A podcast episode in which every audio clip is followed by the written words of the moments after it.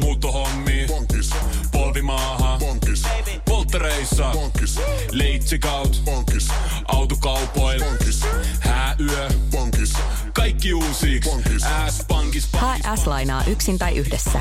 Laske sopiva laina ja hae vaikka heti S-mobiilissa tai osoitteessa s-pankki.fi. S-pankki, enemmän kuin täyden palvelun pankki. 957 tämän torstai-aamun vieras on tutkija ja arkeologi, erityisesti hautatutkimukseen erikoistunut Ulla Moilanen aamupäivää aamupäivää. Huomenta. Tervetuloa vieraaksi Radio 957. Sä voit käydä pikkasen lähemmäs tuota mikrofonia, Okei, niin saadaan joo. sun ääntäkin kuulumaan. Nyt taitaa No niin. koulua paremmin. Kerropas Ulla Moilanen, minkä asioiden parissa sä oot työskennellyt viime aikoina? Joo, eli tosiaan mä teen väitöskirjaa rautakautisista hautaustavoista Turun yliopistoon. Ja nyt sitten ö, tietysti näiden kun rautakauden hautojen parissa olen tehnyt töitä ja olen parina viime kesänä kaivannut tuossa Valkeakosken Toppolanmäen kalmistoa, joka on semmoinen alun perin 30-luvulla löytynyt kalmisto, johon ei sitten 50-luvun jälkeen ole enää koskettu, mutta että mä oon sieltä avannut uudestaan sellaisia hautoja, mitkä on kertaalleen löydetty jo silloin, silloin 30-luvulla, mutta et joita ei vielä silloin pystytty kauheasti sen aikaisilla menetelmillä tutkimaan. Milloin sä avasit ne sitten? Uudestaan? 2017 ja sitten 18, eli viime kesänä ja, ja toissa kesänä. Mitäs sieltä on selvinnyt? No siellä ää, ensimmäinen, minkä mä sieltä kaivoin, oli semmoinen yhden vainajan hauta, jossa ei ollut mitään esineitä. Ja se olisi silloin 30-luvulla löytynyt ja silloin oli todettu, että no okei, tämä on kauhean kiinnostavaa, kun ei tässä ole mitään esineitä, että pistetään vaan maat päälle ja annetaan tämän, tämän vainajan täällä maassa olla. Mutta että Luut jäi sinne. Luut jäi sinne. Joo. Ja nyt mua kiinnosti tietää ensinnäkin se, että onko ne luut siellä vielä missä kunnossa, että onko ne hävinnyt jo kokonaan ja sitten toisaalta, että meillä on nykyään niin paljon hienoja menetelmiä, joita voidaan käyttää. Eli voidaan tutkia kaikkea sellaista, mitä me ei nähdä kun meidän pelkästään silmillä katsomalla, vaan että on kaikenlaisia mikroskooppisia menetelmiä ja, ja DNA-tutkimusta ja kaikkea mahdollista voidaan tutkia, niin tota, että mitä me saadaan siitä henkilöstä selville ja mitä saadaan siitä haudasta selville.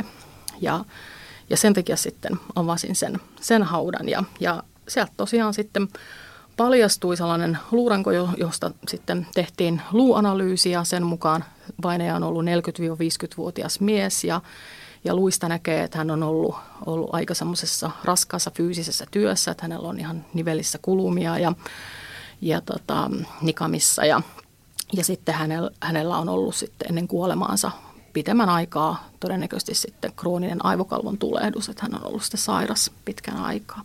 Mutta nämä on sellaisia, mitä niin kuin luista näkee ihan silleen tarkastelemalla.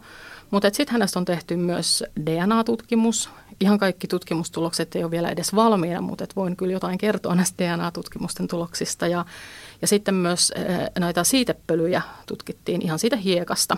Ja tota, sitten hiekasta äh, selvisi, että siellä on ollut alun perin, siellä ei ole ollut arkkua siinä hauda- haudassa, mutta että siinä on ollut sellainen sammalpehmuste ja semmoinen ikivihreistä kasveista tehty pehmuste, johon tämä vainaja on laskettu.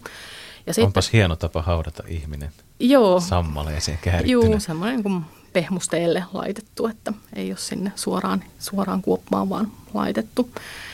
Mutta sitten tosiaan niin kun sen DNA-analyysin perusteella, niin siitä tiedetään, että tämä vainaja on ollut, ollut tosiaan mies, mikä selvisi jo sitten luu, luututkimuksesta. Ja sitten, että hän on todennäköisesti ollut vaaleahiuksinen. Hänellä on ehkä ollut harmaat silmät ja hänellä ei ole ollut pisamia. Ja, tota, ja että äh, hän, hän on kuulunut tällaiseen kuin niin sanottuun N-haploryhmään, eli, eli tämmöinen kuin suomalaisten miesten nykyisinkin hyvin yleinen, yli 60 prosenttia suomalaisista miehistä kuuluu tähän, tähän samaan, samaan ryhmään, ja, ja hän näyttää hyvin sellaiselta niin kuin paikalliselta.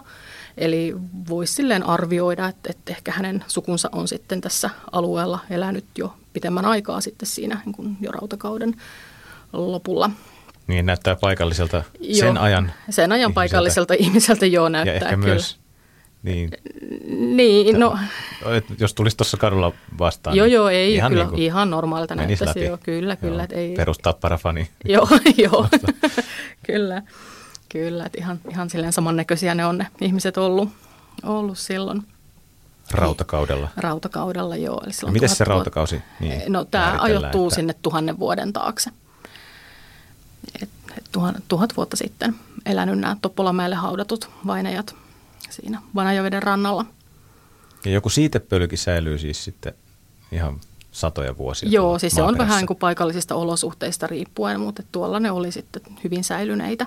Ja sitten nyt on parhaillaan sitten vielä maanäytteitä tutkittavana, eli sieltä saattaa vielä löytyä lisääkin kaikenlaista. Eli, eli jos sieltä sattuisi löytymään esimerkiksi äm, vaikka sisäloisten jäänteitä, niin se olisi todella kiinnostavaa, koska se kertoisi sitten taas ehkä enemmän siitä just mitä on syöty tai, tai minkälaiset ne elinolosuhteet on ollut siellä, siellä sitten ihan, ihan oikeasti siellä siihen aikaan.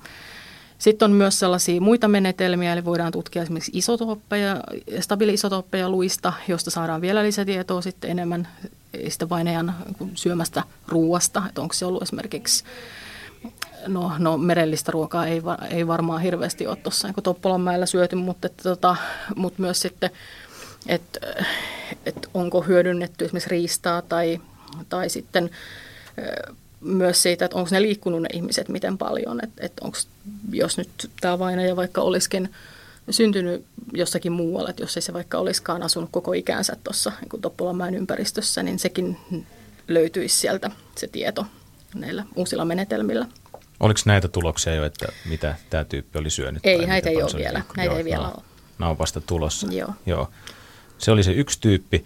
Oliko siellä samassa paikassa Toppulamäellä sitten myös joku useamman ihmisen hauta? Joo, kyllä. Sitten viime vuonna mä kaivoin sellaisen haudan, mikä oli alun perin 36 löytynyt ja se oli sellainen hauta, mistä silloinen tutkija arveli, että sinne olisi neljä vainajaa haudattu siihen samaan arkkuun päällekkäin, päät vastakkaisiin suuntiin. Ja Tästä ei ollut mitään mainintaa silloin siinä vanhassa raportissa, että mitä näille luille on tapahtunut, että onko hän ottanut ne sieltä ylös ja, tai mitä hän on niille tehnyt ja, ja sitten kun niitä ei mistään löytynyt mistään arkeologisista kokoelmista, kansallismuseon kokoelmista, niin tota, sitten heräsi sellainen ajatus, että jos ne onkin siellä maassa edelleen.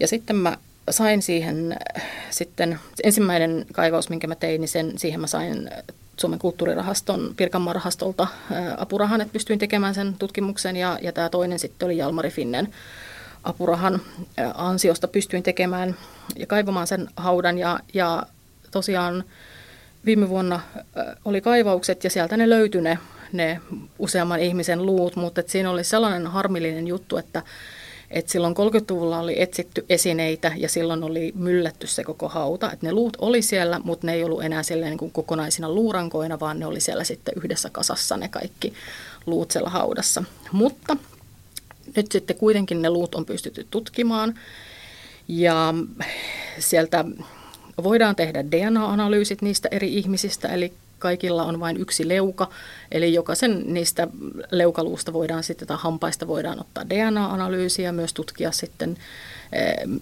tarkemmin tätä liikkuvuutta ja, ja myös sitten näitä, tätä ravintoa, mitä ne on syönyt. Ja sitten voidaan myös tutkia kaikista näistä Toppolanmäen vainajista esimerkiksi sitä, että onko ne miten ollut sukulaisia keskenään, että onko ne saman perheenjäseniä tai, tai muuta.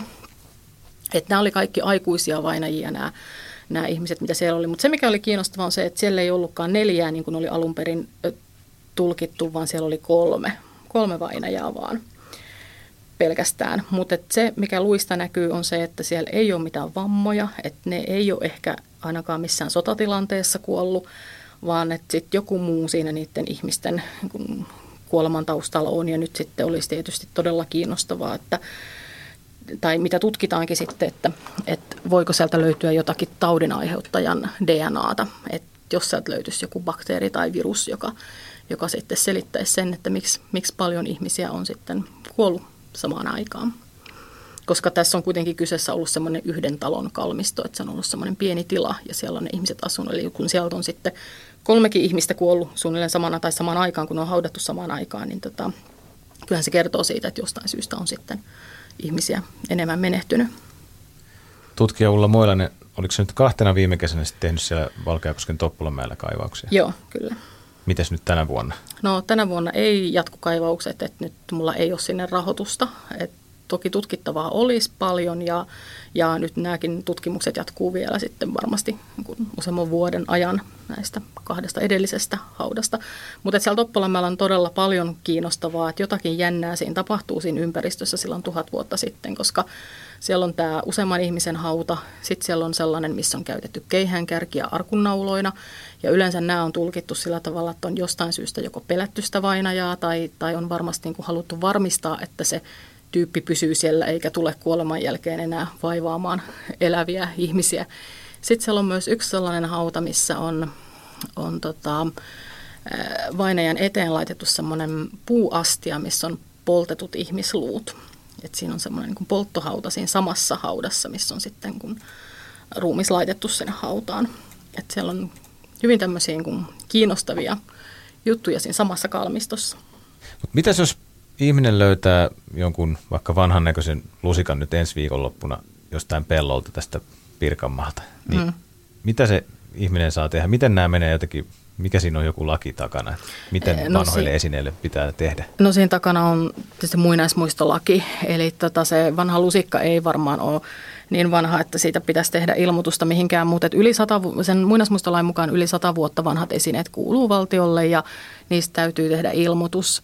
Et täällä Pirkanmaalla sen ilmoituksen voi tehdä esimerkiksi Pirkanmaan maakuntamuseoon tai sitten ihan kaikkialla voi tehdä museovirastoon ilmoituksen.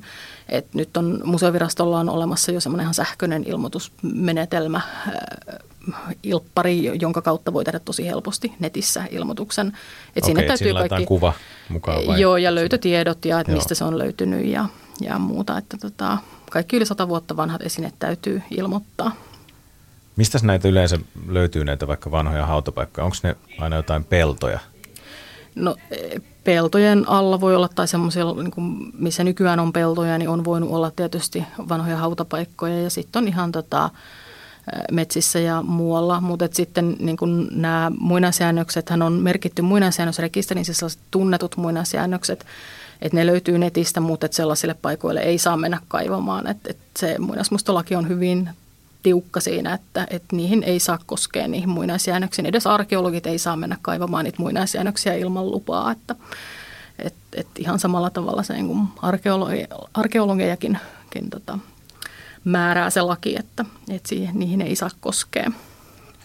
Mitkä on semmoisia hienoja paikkoja, mihin kannattaisi nyt vaikka tulevana kesänä tehdä kesäretki? Onko vaikka tässä Tampereen lähistöllä jotain upeita paikkoja, arkeologisesti vanhoja No paikkoja? Pirkanmaalla on paljonkin hienoja arkeologisia kohteita ja yksi, mikä on semmoinen valtakunnallisestikin todella upea paikka, niin on varmasti toi Rapola, Valkeakosken Rapola, Linnavuori, missä on paljon nähtävää ja, ja, ja muutenkin semmoinen niin todella hieno miljö, eli se kannattaa kaikkien nähdä.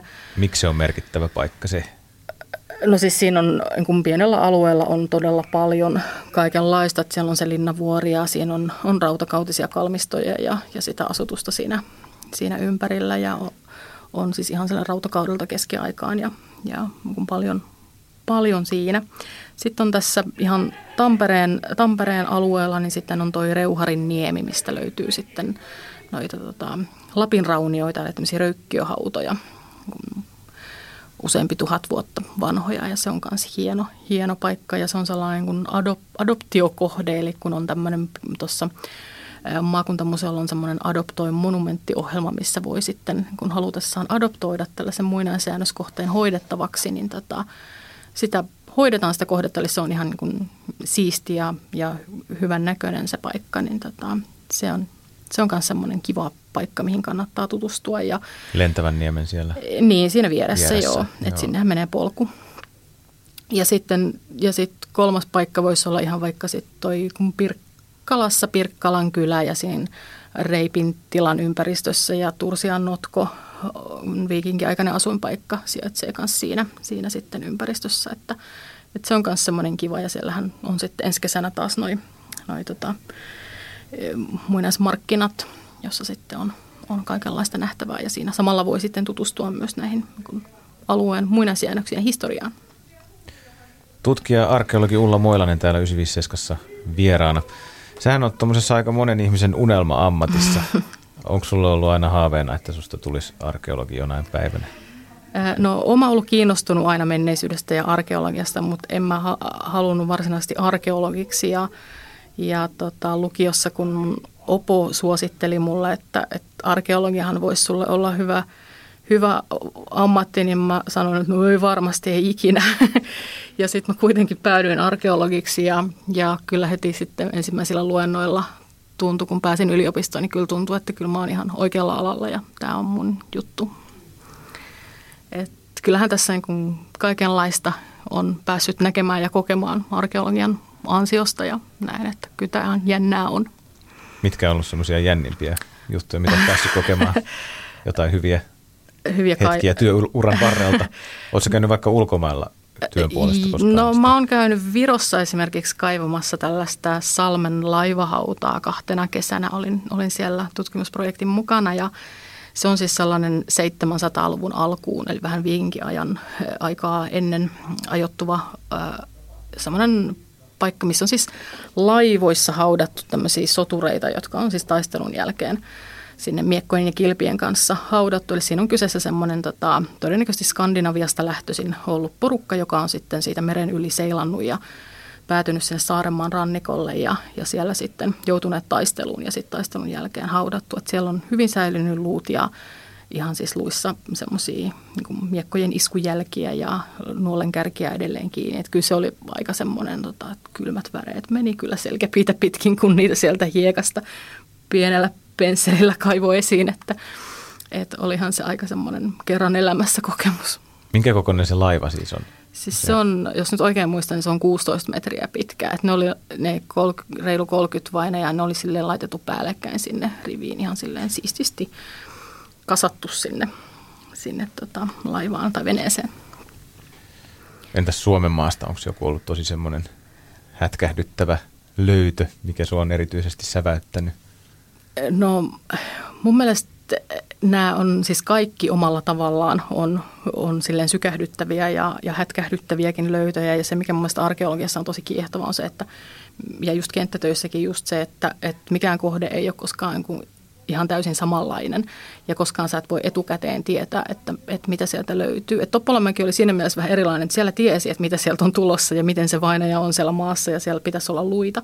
Mutta yleensä ei, ei kun tiedä, että mitä siellä vastaan tulee. Että ne on kaikki ihan yllätystä ja sitten taas toisaalta se, että, että kun siinä täytyy olla tarkka ja sitten kaikki se, että mitä me ei nähdä siitä edes niin kuin välttämättä, vaan että sitten saadaan myöhemmin muilla analyyseillä selville, että, että mitä kaikkea siihen hautaan tai asuinpaikkaan tai mitä, mitä milloinkin tutkitaan, mitä siihen liittyy.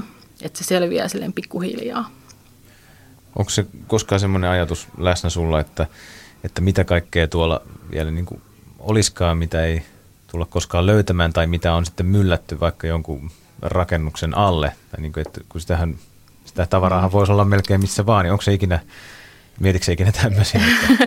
No joskus tietysti miettii sitä, että kyllähän kun kaikenlaista on tuhoutunut aikojen kuluessa ja, ja ihan kuin varhaisissa arkeologisissa tutkimuksissakin on tuhoutunut paljon tietoa, mutta toisaalta sitten taas kun pitäisi pyrkiä säilyttämään myös sitä tietoa, että ei, ei tuhottaisi vielä kaikkea kaivamalla. Että et sitten taas ihan samalla tavalla sadan vuoden päästä ne sen aikaiset arkeologit sitten varmasti kauhistelee sitä, että miksi me ollaan menty kaivamaan ja tuhoamaan kaikki, kun sadan vuoden päästäkin on jo sitten taas sellaisia tutkimusmenetelmiä varmasti, mitä ei osata edes aja, niin kuvitella vielä.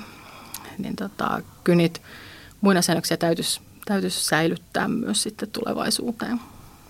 Onko sulla Ulla Moilanen jotain semmoista lempiajanjaksoa historiasta, että jos itse saisit aikakoneella mennä johonkin vuoteen, niin onko sulla joku En mä tiedä, pari... uskaltaisinko mä mennä mihinkään aikakoneella. Että ne on varmaan aika vaarallisia aikakausia kaikki, mutta tota, äm, no tietysti se, kun mä tutkin tuota rautakauden loppu, loppua ja sitä viikinkiristiretki-aikaa, niin kyllähän se tietysti ihan kiva olisi välillä käydä ihmisiltä kysymässä, että mit, mitä ihmettä.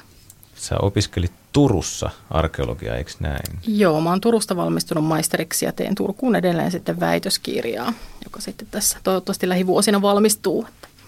Hautaustapoja tutkin ja tämmöisiä niin kuin, ikään kuin vähän kummallisempia hautoja, erikoisia hautoja.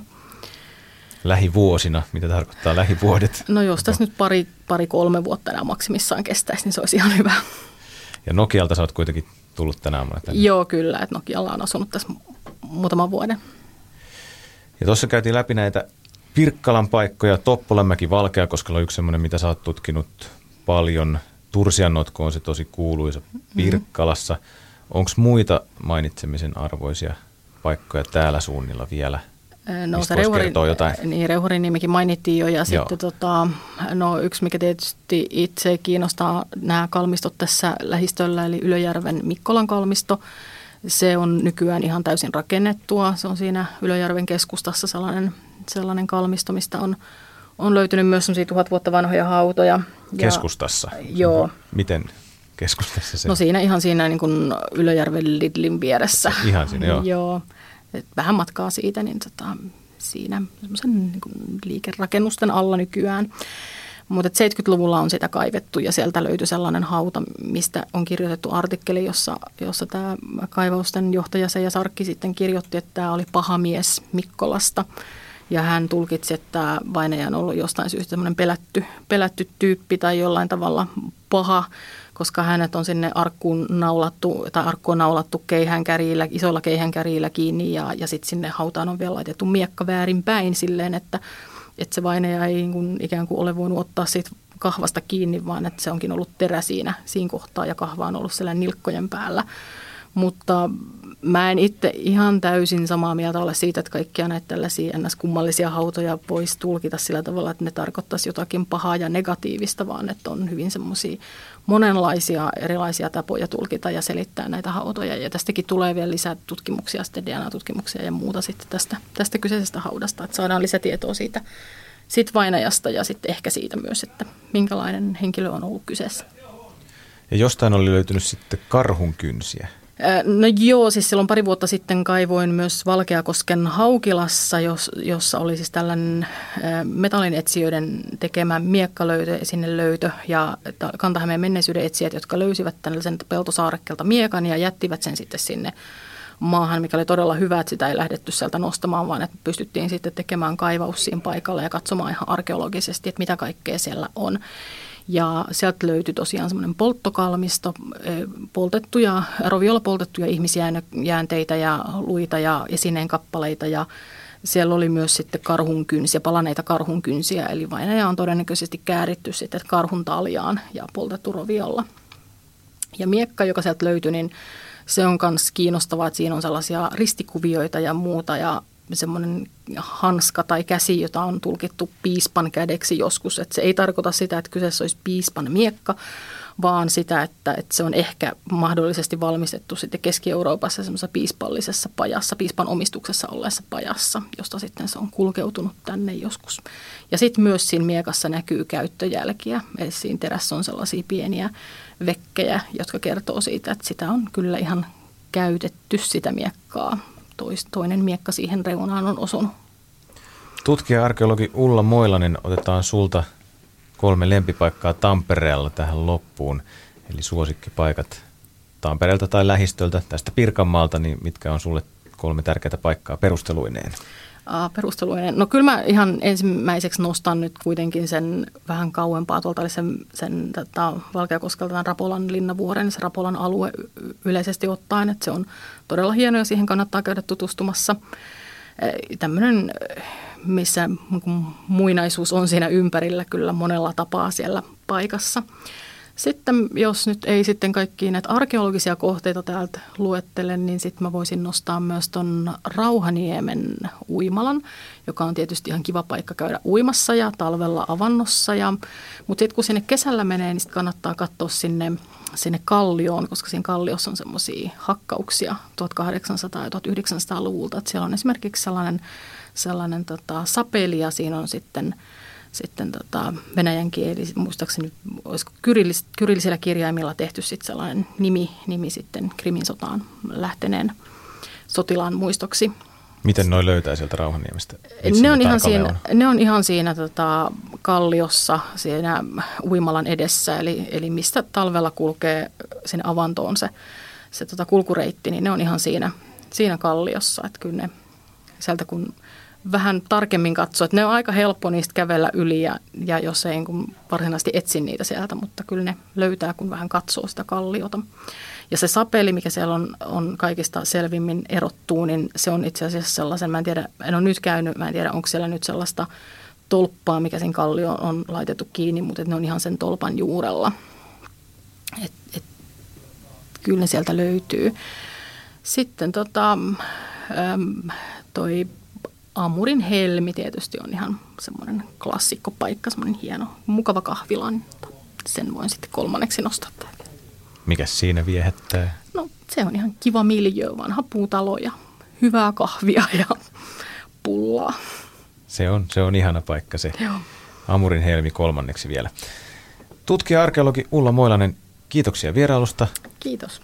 Ja väitöskirja valmistuu lähivuosina. Joo, kyllä. Toivotaan näin. Kiitos.